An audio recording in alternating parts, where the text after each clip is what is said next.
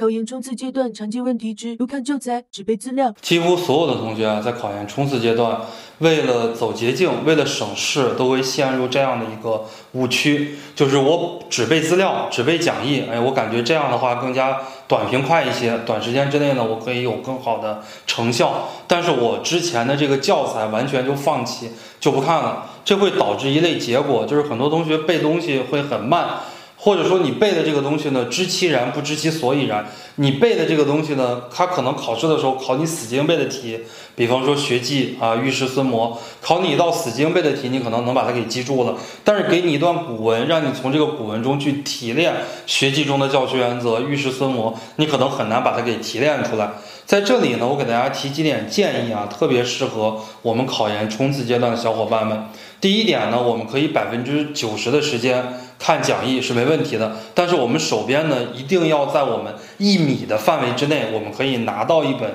这个教材。为什么呢？因为我也是一个过来人，如果大家。考研到最后背诵的时候，只背这个讲义，这个知识点，比方说考到一个西平十经，考到了一道五经科释法，这个之前我不会，哎，我标一下，我想的是回宿舍或者回家之后，我再查这本书，结果回到宿舍，回到家里边，你就会特别忙，特别累。那这个知识点到底是什么意思？即使你背会了，你也不理解它的意思，这道题有可能就得过且过了。上了考场，哎，恰恰考出来这道题，那你可能就要丢分了。第二点的话呢，我也建议大家在最后考研冲刺阶段呀，百分之七八十的时间是用来看我们的讲义的啊，剩下百分之十到百分之二十的时间，建议大家的话是来看教材的。这里边呢，你可以分为多少轮的这个复习？比方说，很多同学啊，十天复习一轮教育综合，那么现在距离考研还有六十天。距离考研还有六十天，你就可以复习完六轮教育综合。你前八天你完全就是看讲义，后边两天我完全不看讲义，我完全看教材